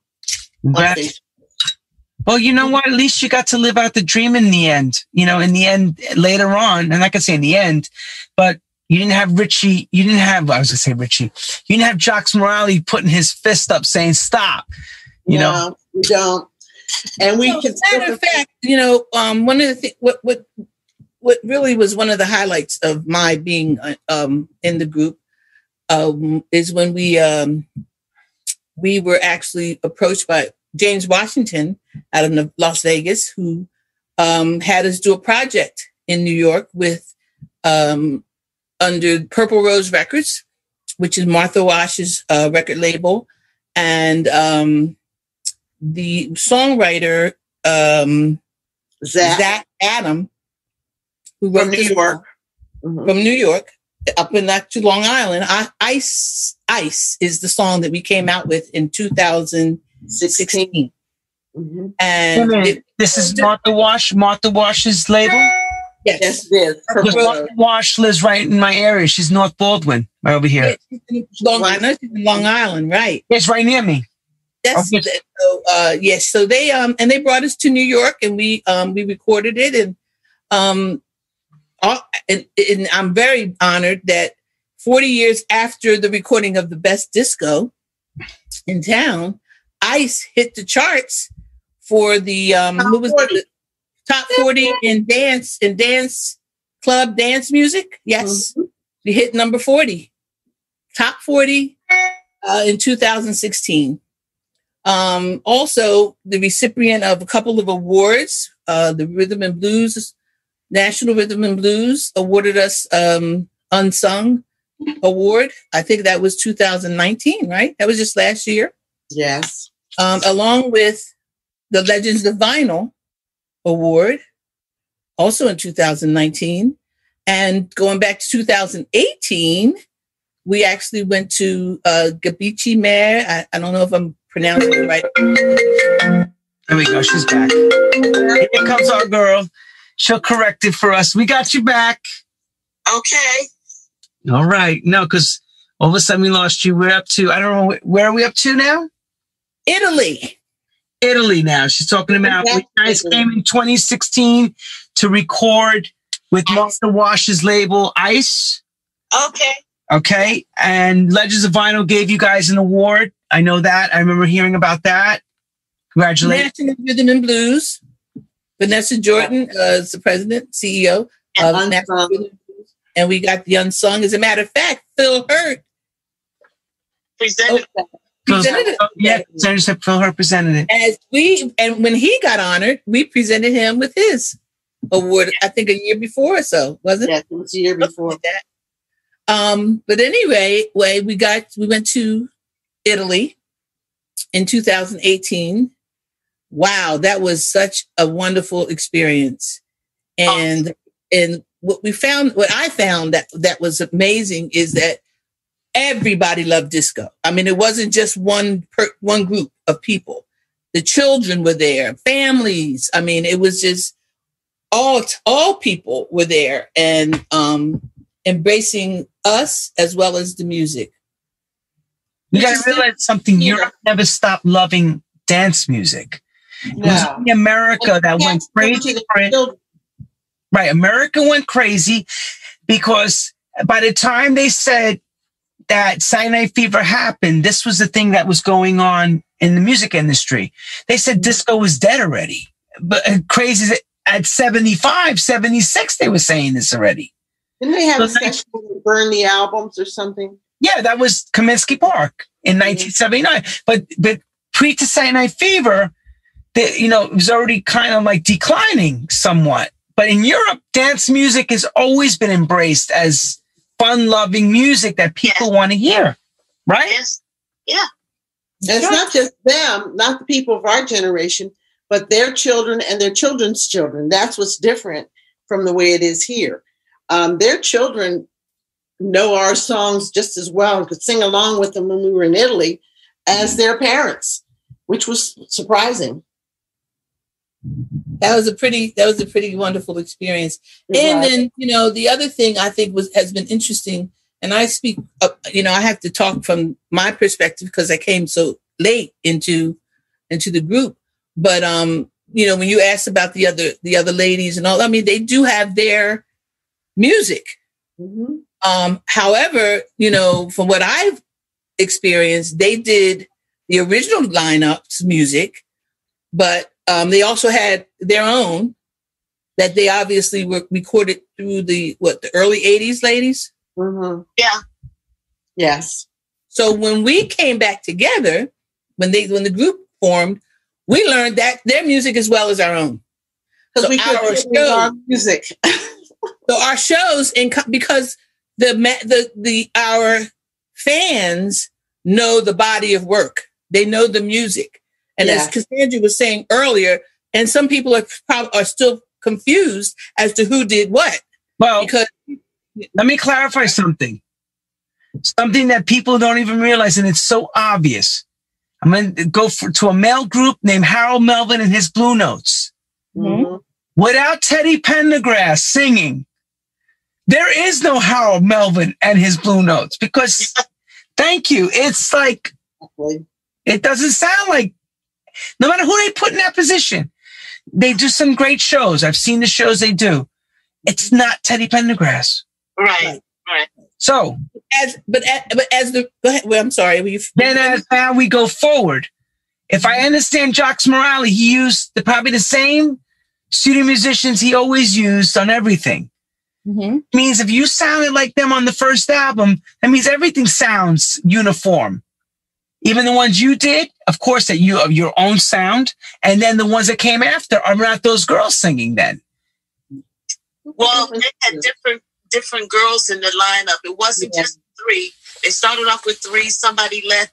I think altogether going in and out, it might have been about four or five different girls that was in that lineup. So I like the fact that Cheryl and I are originals, and that never wavered, never changed. And the only uh, person that we added to our lineup was Renee. right. And if and I'm, I'm assuming if Gwendolyn would have said yes, you would have you would have you would have had before Renee saying, of course, before you met Renee, you she would have been right here now. Yes. absolutely. And so, um, given that we we learned the songs that we saw were hits, even uh, even by the um other ladies. Uh, I'll do my best. I know it's very, very, very, very well known. 1982.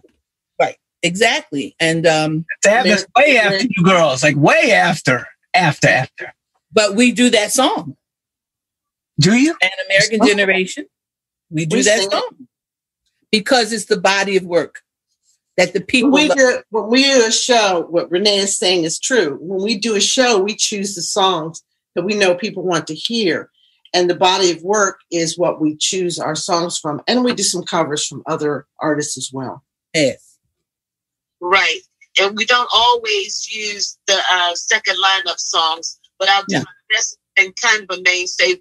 Mostly we're doing like three, maybe four songs on the show, you know, so we kind of stick to the ones that um, we know are the most popular and the ones that people want to hear. And, and that's what it's all about because we're not out there just for ourselves. We're out there to give the people what they want and to give them a full show with music that sounds familiar that they can clap their hands to, dance to, and just get their groove on.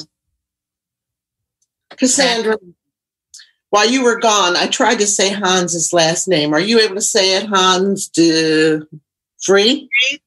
Debris. Free. Free. Free. Free. Hans de Vries. Amsterdam. Mhm. Who, uh, who we might, we want to make sure that we add, met us in Italy. We had never seen him. Yes, he did. We had never seen him. We just In talked through person. Facebook You and know, it's funny about the Holland connection because I'll tell you another thing that I remember because Earl Young spoke about when the uh, Burn Baby Burn, uh, Disco Inferno thing exploded. Okay. Half the group wanted to go to Holland because there was a slew of gigs at that time. Mhm. and he was home and he just got married to Sylvia. Okay. And he had a baby coming. And his story is like this. You got a number one record that's in a movie, Saturday Night Fever going crazy. Record's a massive hit. And he takes a doorman's job. Okay. Yeah. Really? Yeah. He took a doorman's job to, to, to support his family at the time while, um, lead singer in the group got this contract deal and they want to go to Holland. He's like, I ain't going to Holland. I ain't going to Holland. He said just like that. And they and the and the band split up. And that's how things happen. Because money has a funny way of making things go around. You know, you just it just makes all kinds of crazy. When I heard that, I was like, what do you mean you went to go work at a as a doorman? I think it was priorities. His family came first. Yeah. And I understand that. Here's a guy that's played on 6,000 records from, from, uh, you know, uh, O'Jays to every major group that came out of Philly. He played pretty much on everybody's records. He probably even played on your record too. He If- did. Yeah. Where is Earl Young? Bring him up here. He probably played on your records. Uh, That sounds like his beat when you hear the drum beat. Oh yeah. All right. And you go from you're the hottest thing out with the hottest group to the group says sayonara. And this is, you hear this all the time. Mhm. And I asked him that question. He said, the Trammps was my design. I outfitted the group. We all wanted to look like one. And that was where the mistake happened. Instead of having it where they were the lead people out, people didn't realize. And to this day, there's five tramp groups going around. Sad. You got the real Trammps. One of them- one of them was in Italy with us. Yeah. I don't think it was Earl Young's Trammps. It was probably no, it was the other tramp band. Um, yeah. uh, White Law. His he's one of the singers from the original group. Um, I can't remember his name now, but I know I saw him at the Saturday Night Fever reunion that they did in Brooklyn in 2017, and it wasn't. I was sitting there going, "This is not Earl's band." I know Earl's. I know Earl Young. And I know his this, even though his singers are not the original. At least Earl, you know, is so I can understand with you ladies feeling, "Hey, this is my stuff. What are you doing?" That's our voices. And it's a little bit of a gray area because Brazil comes pre, then you girls blow up. You then take Brazil with you and create a whole nother part to the story. And then someone cuts the umbilical cord. Yeah. That's You know what I found out though, uh, Lenny? And this was the best thing in the world. You know, when you go back out there and you know that somebody else has been doing what you do under the same name, you don't know how you're going to be received. And wherever we have gone, people have told us that we always knew that it, The second lineup was not you girls. We always wondered what happened and where you were, and we're so glad that you're back. And that happened over and over again. And it's like, wow, that just blew me away. God bless you, girls. You made it. You know, you made it full, as they say, a 180. I don't want to say 360. You came in and came back. Flip, yeah. turned back and turn back around. You came right back to it like a U-turn. During a time when when when when heritage artists, which we call ourselves, of course. Oh yes. Of the disco era, were are um moving along and coming out like it's like a, an explosion almost, especially after James Arena book, his book, um, First the Ladies. Reason, the reason why I know your story is very exact to what Victor Willis's story of the of the of the uh, Village People, Village People's fame. Him too. Gone and Jimmy Asher, uh, Jimmy Simpson becomes a singer and he wrote those songs. He fought with them for years over those records to get his royalties. Years on that for that. So I'm not surprised to hear the, the brother group and the sister group getting treated both like stepchildren from both groups. You guys got stepchild, like both of you, even him too. He's another talented guy. And everybody said he's dead. He had cancer. He was a drug addict. This guy's out performing with no problem. He never had a problem, but they had to do that to hide him. Mm-hmm. Yeah, they told stories about us too. You know, they had to make an excuse for why you weren't there anymore. I mean, we'd hear from the other girls when they were on Soul Train, I think it was. They said we all wanted to go take care of our children. So we quit. We didn't want to sing anymore. And it was like, we didn't sing anymore. where did they get that from? Is that what yeah. they said? Yeah, we know it, they got the story from Jacques. That was his his version of why we left. So the Jacques story was because you wanted to be mothers. We yes, yeah. and be and be homemakers, basically be homemakers. Pretty much, yeah. yeah it was like really. Yeah. no, that was not the truth. no, and that's far from the truth. The truth is you wanted more and he didn't want to give it up. Exactly. Right. Exactly. So the deal the was the point where he had, at the point where he would have had to give something more up is when they dismissed us. So, but when you signed your production contract deal, was it just a performance deal? Or was it that you guys were tied to the names of your name, your original names to the Ritchie family? How did that work? We were salaried. They owned the oh, name.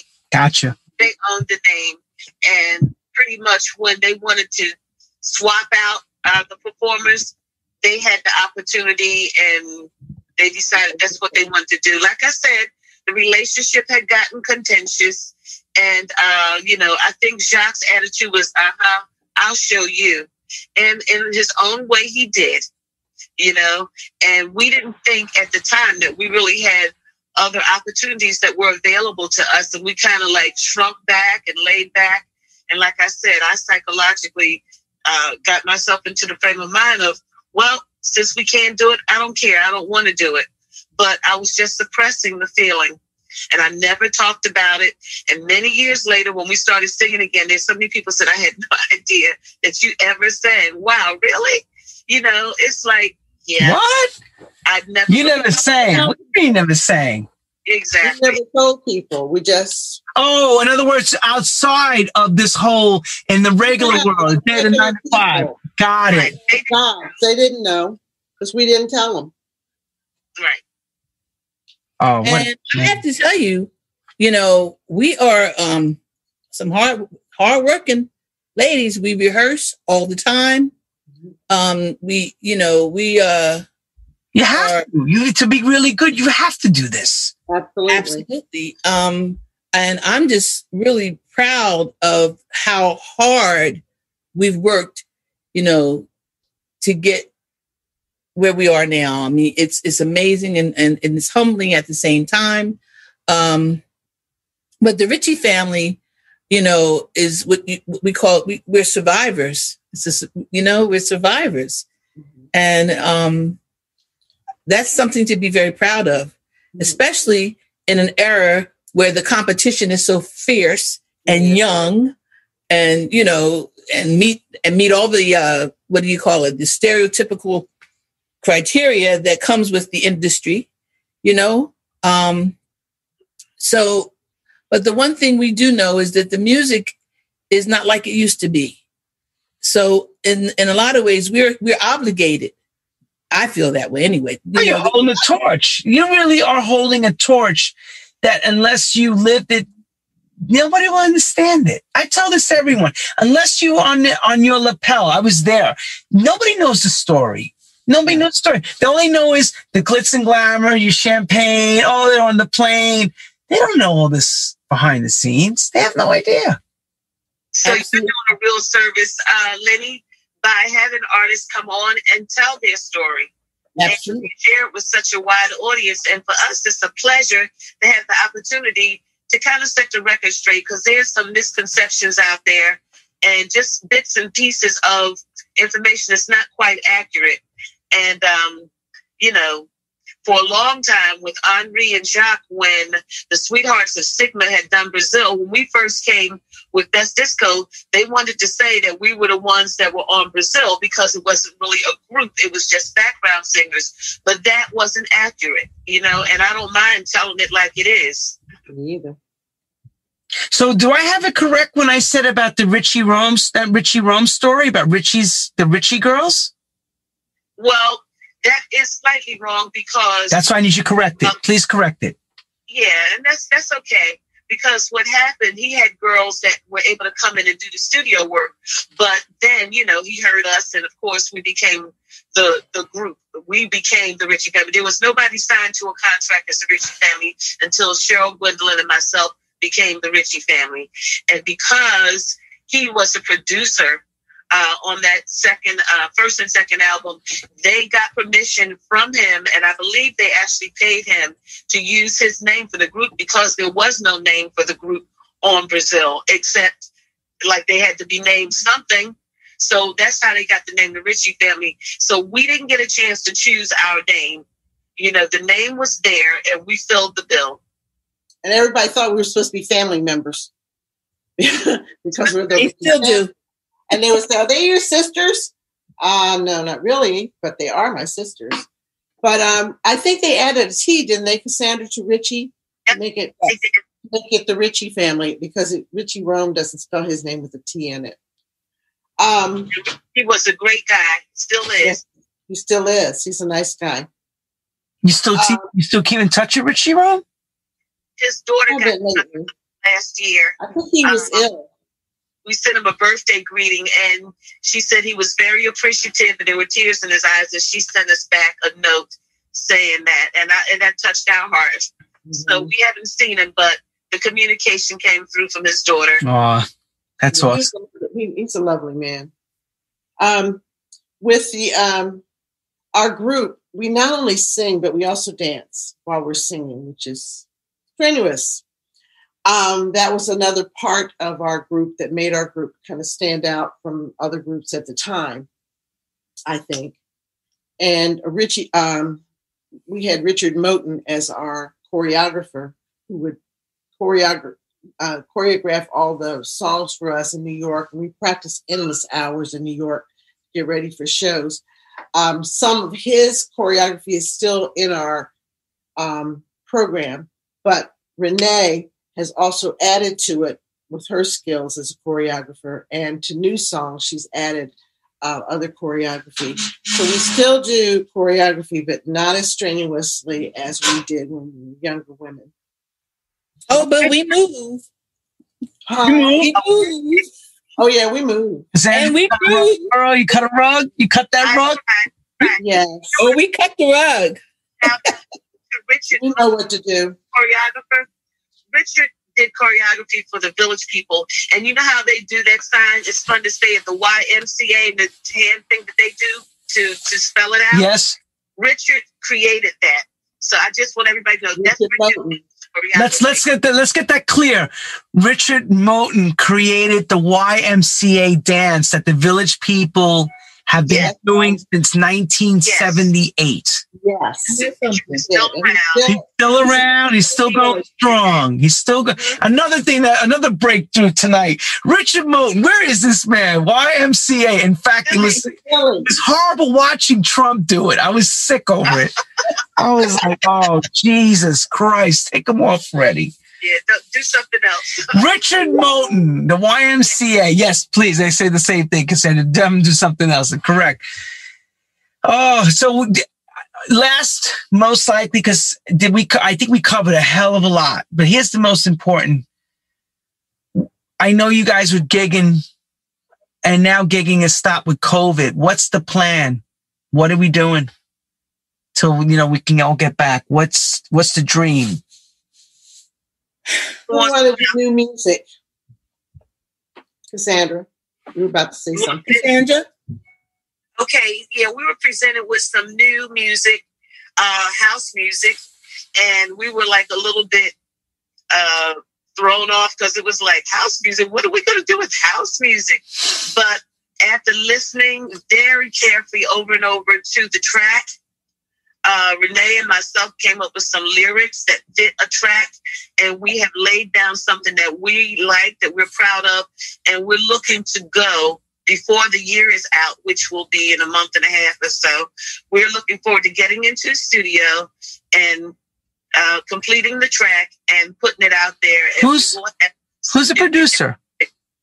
Um, actually, it could be, and when I say could be, uh, his name is uh, Rocky Jones. Oh, DJ from. DJ Chicago, DJ International. I know Rocky. Know him very well. He's the one. He's the one that sent us the music. I wonder if Rocky's watching this right now. I bet she's right. Wait, Rocky, scream out from Chicago, man. Hey. yeah. So. well, let me tell you something. Let me school you girls on something.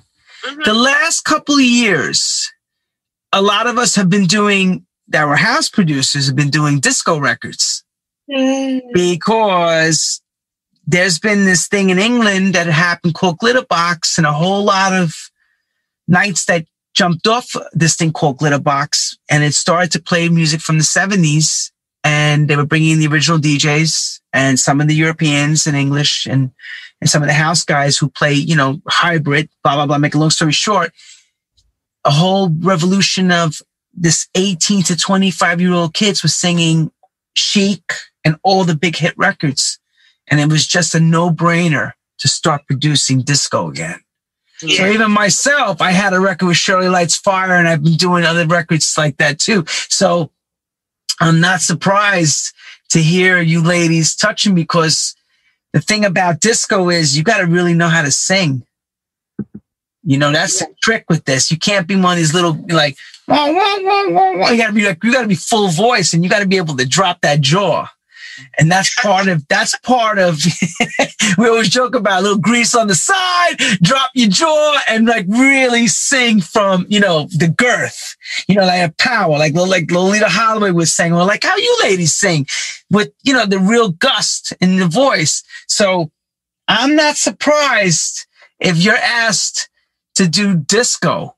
Believe me, because I've been doing it and I've been working with different people on it. It's it's just a different way of producing because you're doing more orchestration, but it's it's nothing wrong with it. But I'm glad to hear you recording. And when you do record, and DJ Rocky Jones, all right, that's that's really that's a name that's synonymous with one of the first house record labels. Believe it or not, he's one of the mm-hmm. first and the innovators of it. So I know him really long time, but I got to give you a lot of credit.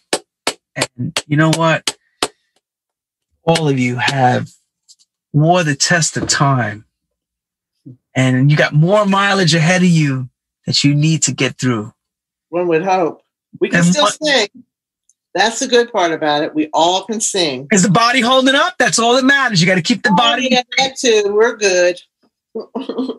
That's the that's the most important part. Is is you got the body, the spirit, and the mind. You can do this, and you'll do it till the end, till you can't do it no more. Exactly. props to all of you ladies. And a lot of the fans came on today and they're like ossified. I think the biggest part to me being on the biggest, biggest part was, of course, the story behind the scenes, but the John Lennon thing broke us like, wow. That's you need. Did you see that movie of them of him with that album of him making the album? You may be in there. You need to see this. They got video from the recording sessions. I well, missed. Might, we might be. I'd love to see it.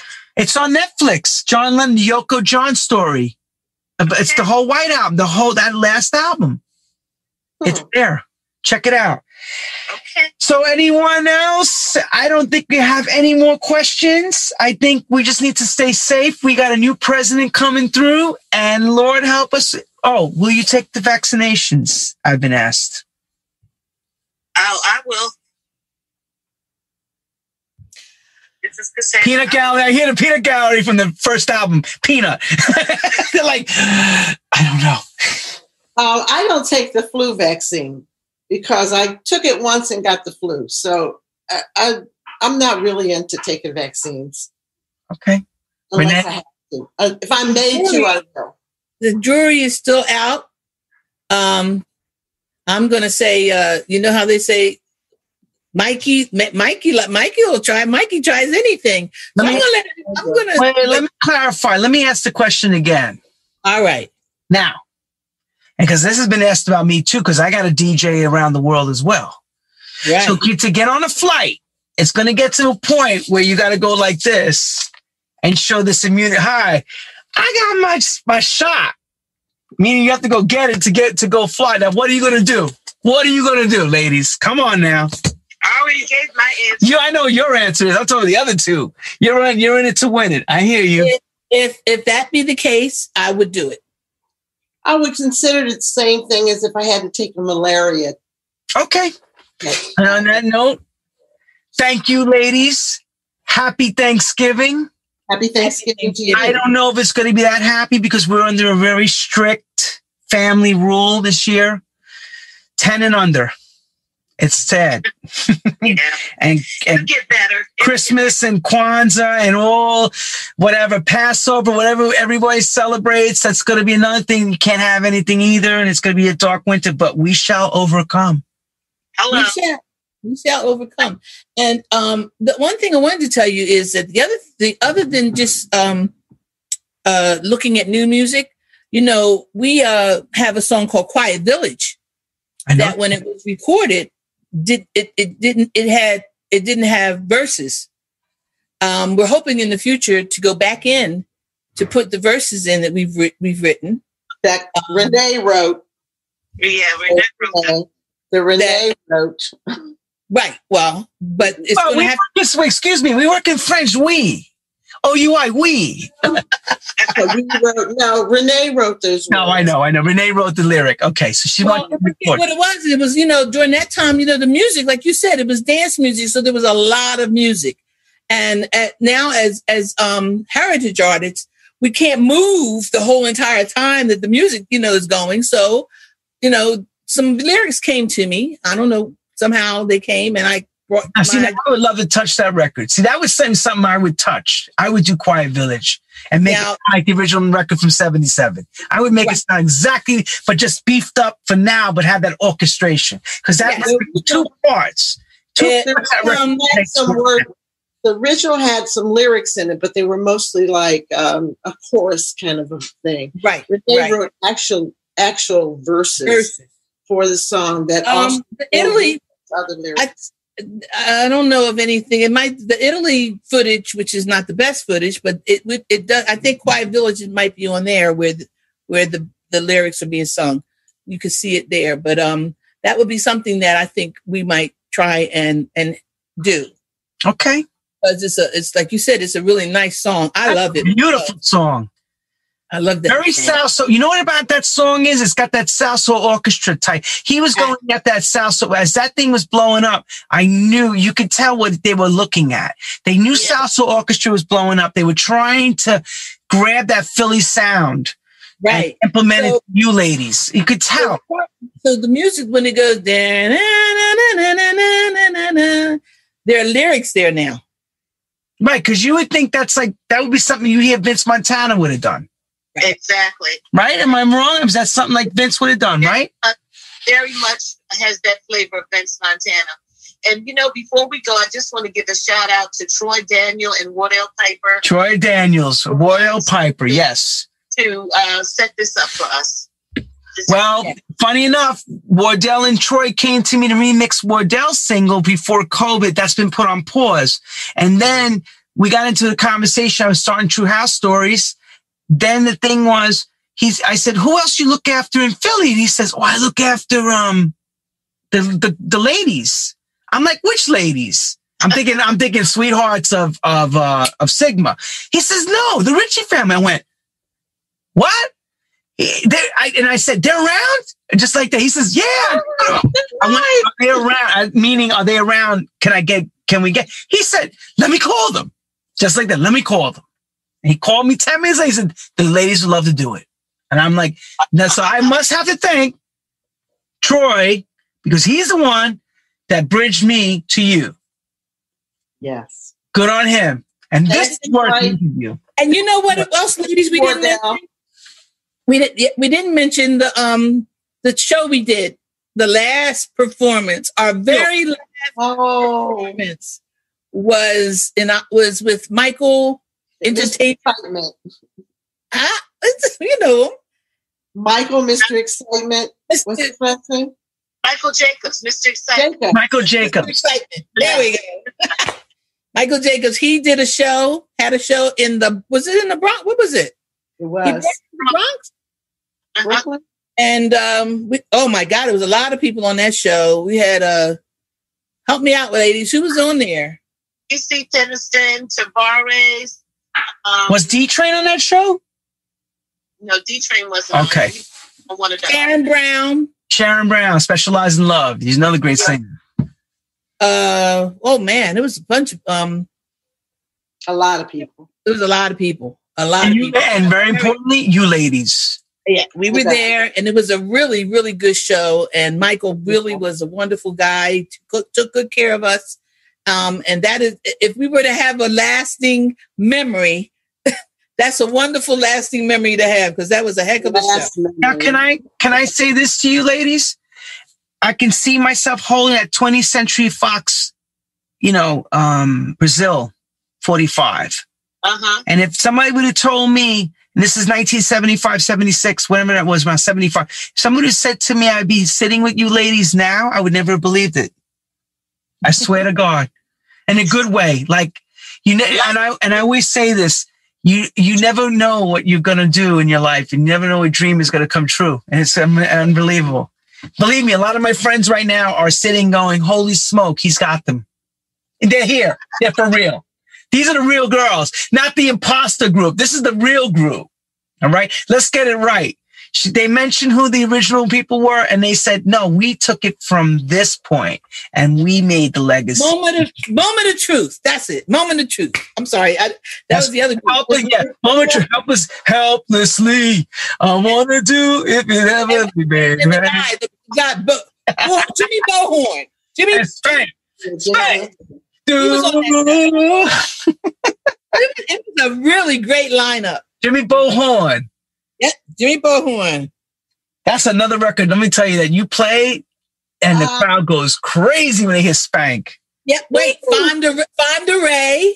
Over like a fat rat, Fonda Rae. Yeah, yes, Fonda. Um, France Joli. There we go. Come Franz to me. France Joli was on there. Hard to break your heart. There we go. Uh-huh. They're all writing hearts to you. Yes, heart to break Canadian artist. Yes, very good. Michael's on here. Michael, I just saw Michael. Hey, Michael. There you Michael, go. Excitement, Michael. Yes, he's on. Hey. But just so you know, this is documented. This will be on YouTube. This will be podcasted and this video will be up. You could show people this for years to come and make sure they realize this is real. This is the true story, the This true is- house story. Thank you for having us. Thank you so Thank you. much. Thank you.